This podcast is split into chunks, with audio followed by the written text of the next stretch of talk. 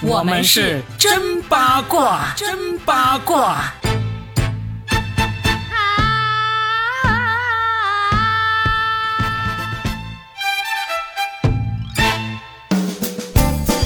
欢迎来收听新的一期《真八卦》，我是搞笑大叔算一卦 Robin。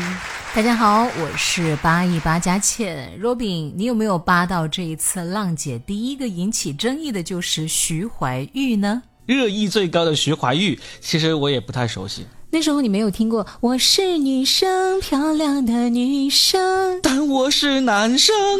正因为你是男生，所以你才要更关注女生。 哎，实际上我去查了一下徐怀钰的那个红的歌，反而是那首《向前冲》是我读书的时候听的最多的，反而是我是女生没有那么入我的法耳啊，就是、就是嗯有大。怪兽，有怪兽，对，有怪有兽。怪兽，还有这个向前冲，这些都是我就觉得这个才是真正的当时皆知向闻的歌曲。那我再唱一首，看你知不知道？沉默加速度是我的孤独这。不是瞿颖的吗？对呀、啊瞿颖这一次年纪最大，但是 哦，表瞿演颖这的次也来了是 吧？这样子我你都我不知我我道这样子，我要先跟听这期节目的听众先道个歉啊！嗯这期我是纯的算一卦，就纯纯的算一卦，八一八就完全百分之一百二十交给佳倩了，因为这个节目我既没看，然后呢里面的明星呢我也不够熟悉，但是放嗯心，我会很好的完成这个捧哏这个作用的 啊，千万不要怪我啊！你连节目都没看，来做什么节目？对我就是可以啊！ 呃，再唱一首歌，为所有爱执着的痛，为所有痛执着的伤，这个你也不知道吗？不知道，就是回家的诱惑，这首歌我是听过的，嗯但是它是来自于呃哪一个电视剧啊？谁唱的？以及这个歌名叫什么？我是完全不知道。国民神剧也是呃这个雷剧，里面有凌潇肃、品如、啊，艾丽，我有那个表情包。你好骚啊！还有你为什么要穿品如的衣服？ 对对对对，这个我有我有。你留着这个是为了有一天用得上是吗？不知道，我就老是给有人给我发这个表情包，我也不知道为啥， 你好骚啊，是吧？ 所以我就忍不住存了下来了。 呃，这个就是正式大战小三的一部神剧和雷剧。其实我也没有完整的看，但是多少对剧情呢，实在是周边的人知道的太多了，那时候就你不由自主的会去了解一下。最终呢，邱慈炫在里面扮演的品如呢，就完美的复仇，哇，这是我觉得女性朋友真的很爱看的戏，就爽剧是吧？ 超爽的就剧，最后是大婆战胜了小 三吗？绝对的嘛。要不而且然就违反人性了是吧？ 而且是完美的复仇和转身，你懂吗？就是嗯并不是一个黄脸婆，而是从一个黄脸婆变成一个美艳的女人。？而且把那个抛弃她的男人让她高攀不起是吧哎，对对对， 就是这种这种戏嘛，是我们最喜欢的。必须是爽剧的套路啊！啊、里面还有好多呀！你哎，你们的女神贾静雯，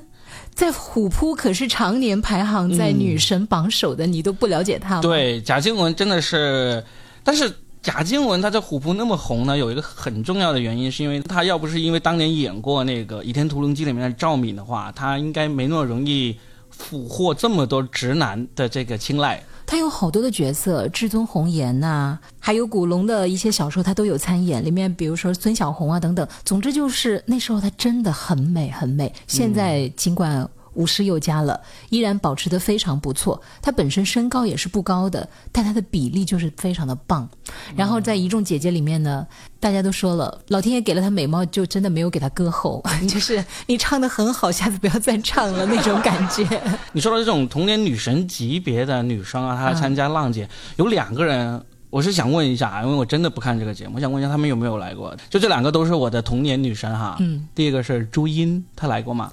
目前还没有来，还没来。然后第二个是周慧敏，她来了吗？目前还没有来。啊，下次来的时候记得通知我。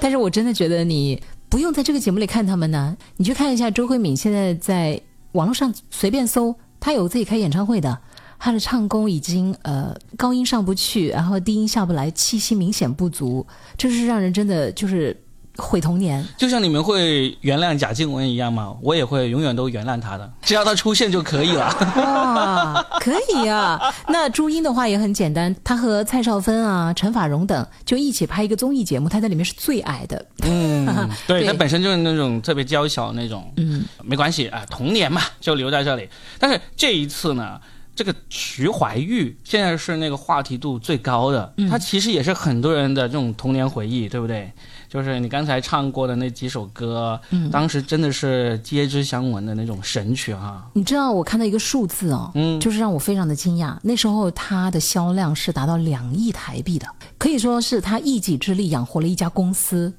所以那个时候的他，大家给他取的名字叫“平民天后”，因为他唱的歌，包括他的笑容啊，都是很亲和力的嘛，很有亲和力的。所以那个时候。正值呢，我们又是女生的阶段，就喜欢她那种甜美呀、可爱又带有一点个性，就是巴不得自己都能够像她那样子，扎着可爱的辫子，穿着彩色的衣服，然后呢就向前冲，向前冲，以及对那个可爱的男生说：“我是女生，你不懂女生。”嗯，因为她唱的就是我们的心声嘛，青春期的那种感觉，所以。其实现在大家也是有滤镜的，尽管他在这个里面有划水，有不认真，然后传出来是因为他接商演，接接到很疲惫等等之类的。但是我觉得，就成也是公司，败也是公司，嗯，就一直给他的人设其实是，包括他经纪公司就没有意识到《浪姐》这个节目在内地到底有多大的影响力，嗯，没有意识到这一点，可能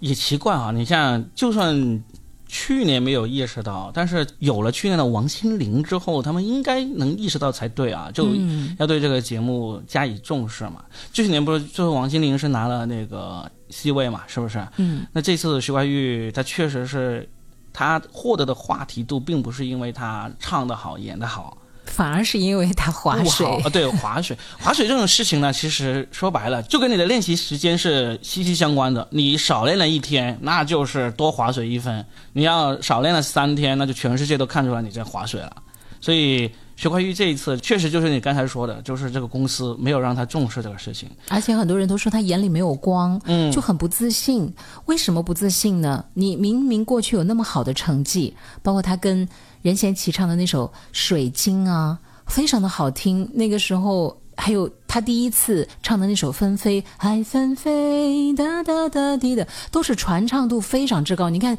我到现在我随口就可以哼出来，嗯，可是现在有很多的所谓的明星唱的歌，我可能一首也记不住。他对自己真的认知不是很清楚，中间可能经历太多了吧。大家都知道他中间有抑郁症啊，然后跟公司之间的矛盾和他的家人的矛盾等等之类的。就他看上去是一张波澜不惊的脸，实际上背后确实可能藏着太多的伤痕了吧。我们刚才有说，就是说这个事情其实要怪他公司，并不是我们要为曾经喜爱的偶像去解脱啊，而是他真的就是从最红的时候开始，他就是一个完全听从公司安排的一个艺人，他自己从最红的那时候，他其实都没有。就是很明确的说啊，我要当怎样的唱跳天后，我要唱什么传颂度很高的歌，或者说我在音乐上有什么追求，他基本上就是说公司让我唱的，公司让我演的，哦，就像一个提线木偶一样，它也不叫提线木偶，它就是一个，木偶不是木耳，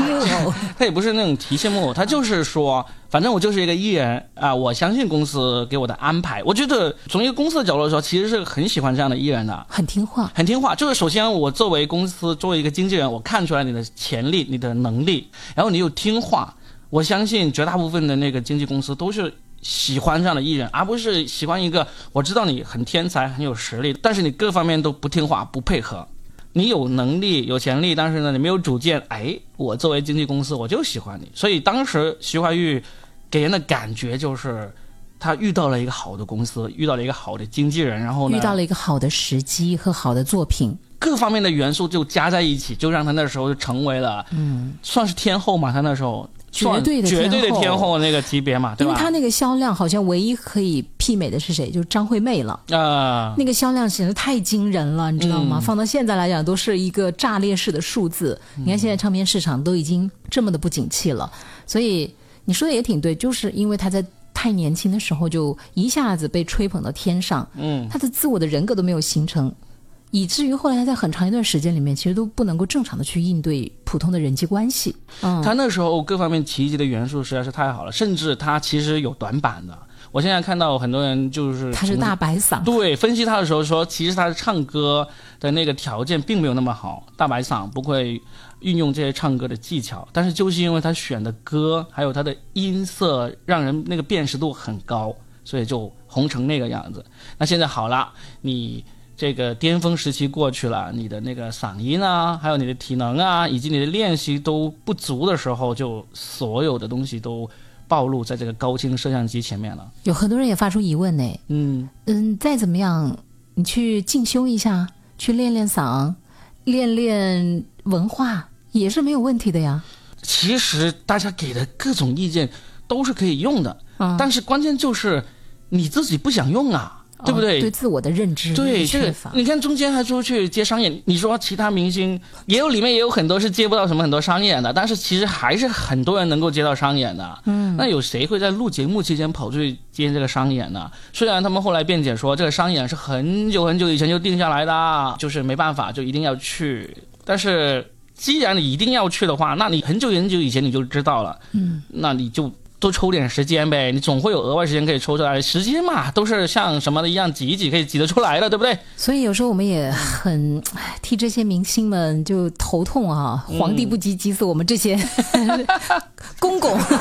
没事了，有去年的王心凌我们已经够了，今年的徐怀钰出不来也没有那么可惜。但今年也有一个出来的呀，那就是日本那位歌手叫美伊里芽，就她的英文名叫 Maria 嘛，嗯，哎，这个二次元的这个歌手啊，真的我在这个她上浪姐之前，我是完全不知道她的，嗯，结果她一上来的话，就看到她，因为她第一次公演的时候好像只拿到了第七名嘛。结果就惹怒了她的网上二次元的粉丝，然后就开始疯狂给她网络投票，那个世界是我们可能比较陌生的哈，相对但陌生一点。但据我个人去观看他那场演出，真的是有给我很惊艳的感觉。无论是他的动作，还是他的声音的表现力，就是一个很完整的演出。对，嗯他唱的那首就是 B 站上面曾经的叫做“图战”的这么一首歌嗯嘛，对不对？基本上每一个唱跳 UP 主要去那个区，都相当于必须要演练一次，要表演一次，才算是拜了码头，纳了投 名状。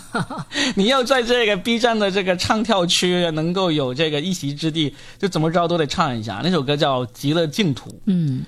呃，他这次也是唱了《极乐净土》，对不对？唱了一第一次公开亮相就唱这个，然后紧接着呢，他和龚丽娜交上了朋友。那、，哎呦我们的龚丽娜娜姐真是也很放飞自我呀、你知道她第一次唱的是那个《爱如火》， 哎，这首歌真是也是网络神曲来的，但她的这个改编呢，因为龚琳娜呢，我有关注她的微博，嗯，我是知道她有多放飞自我的一个人，她在这个舞台上能唱成这样，我一点都不惊讶，因为我知道她平常就是一个真的很率性的一个人，加上她找的那个老公也是非常的宠爱她。她可以去大胆的做自己。紧接着，还有一个美伊里芽呢，唱了一个《花海》，舞台的感觉也是非常之棒的，因为两位就是唱将来的嘛。你看这样去对待这个舞台，去对待观众，你就会收获好的掌声，因为现在的观众们口味都越来越高了。我们的审美能力都在提高，因为网络世界嘛，什么好的坏的我们都能够知道，你就拿出精品就好了。你看这一次那些认真的人，我们就能够原谅。包括品如，就是秋瓷炫，她在这个里面跳那个孤单芭蕾，他们说她像她在抡锤， 在撑面，这工地芭蕾，你知道吗？他们给她取个名字叫“工地上的芭蕾”，但是她只要认真就好了。嗯，你没有舞蹈天分，我们理解的嘛。你是演员又不是歌手，对吧？包括贾静雯唱的没那么好，只要你认真就好了。嗯啊，我们就都能够包容着看着你。当初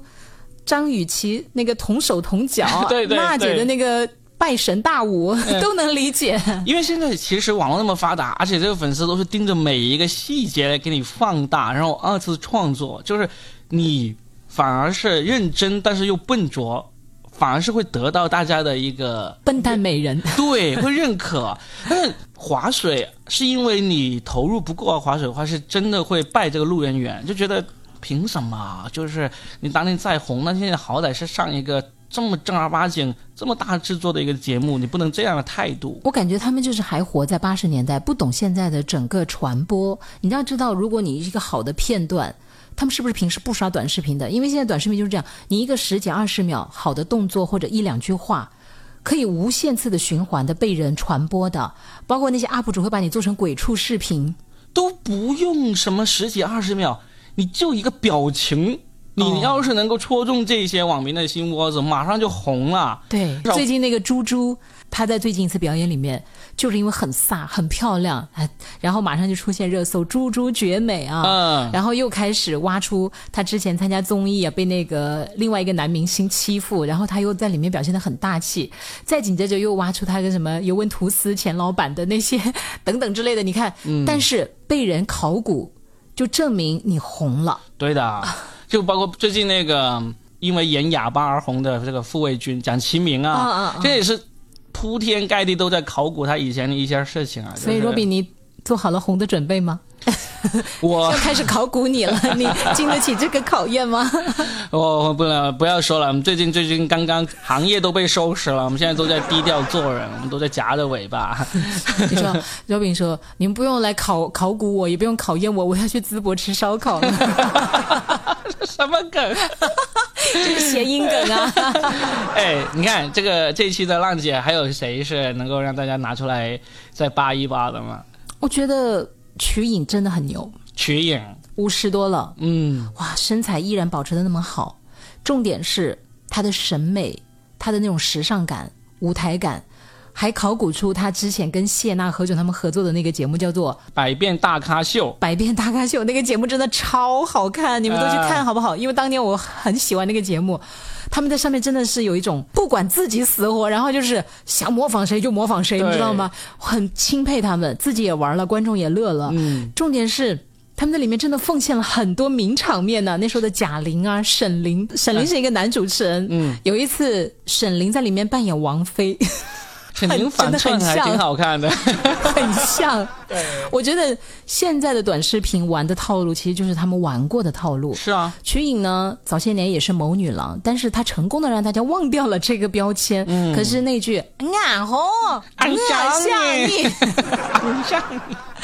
哇而且她的那种美是很国际范儿的那种美。对，她本身就是个模特嘛，是吧？所以呢，瞿颖，然后呢，贾静雯。梅丽雅、猪猪，朱朱、秋瓷炫，还有这个徐怀钰，哎，那有没有目前为止能够比较明显看出来能够走到最后成团成为这个前几名的这个人呢、我还是很看好瞿颖的，她的唱功是经得起考验的，嗯她的舞台表现力也很棒，身材又在这儿。有一次表演的时候，她还是承担女高音的角色，而且就是表现的很好，我觉得她是有希望的。毕竟她的舞台就是很美嘛，对不对？我们要看的是美的嘛。嗯，然后猪猪我觉得不错，就以上我提到的这几个，嗯，好的，那今天呢，就嘉倩就化身这个八一八加算一卦全都在了，我都一直全程嗯哦哦好， 只能这样，因为这个节目真的是四季没有完整看过一集，但是他的那个你光顾着骚去了是吧？ 哎呀，确实这档综艺呢不是我的心头好啊。当然，就大部分的国产综艺都不是我的心头好了，就除了喜剧那几个之外。但是没办法，我们是真八卦嘛，就算是不是我的心头好，我们的八一八加线还是非常尽职尽责的扒到了所有大家可能平时没有时间去好好关注的细节的。 忘了说一个，我觉得李彩桦也是很可惜哦。嗯，当年她是美到有出演过央视的大戏《昭君出塞》的。你要知道，四大美人就是以美貌著称，她能演到昭君这个角色是。嘖美得让人心心颤的那种，可惜呢，这一次就很快就走了。嗯，但当时她跟品如，就是秋瓷炫的那个见面，大家说啊，艾丽跟品如见面了。有没有互相穿对方的衣服呀？ 就还是会觉得挺神奇的吧。 电视剧中，然后生活当中，然后又，呃，大家看到了演员之间的那种互相的欣赏啊，人家姐妹之间的那种互助，还是很让人怎么说感动的那种感觉。好吧，那行，那我们这一期呢也就我是相当划水的划过了这一期啊。男版徐怀钰， 你去问问你的经纪公司怎么回事。 最近没有商演了，特别伤心，所以就干脆摆烂了。好了，那我们希望所有的朋友都能够在二零二三年乘风破浪、披荆斩哎 棘，恭喜发财，拜拜。划水也能划得好，好拜拜拜拜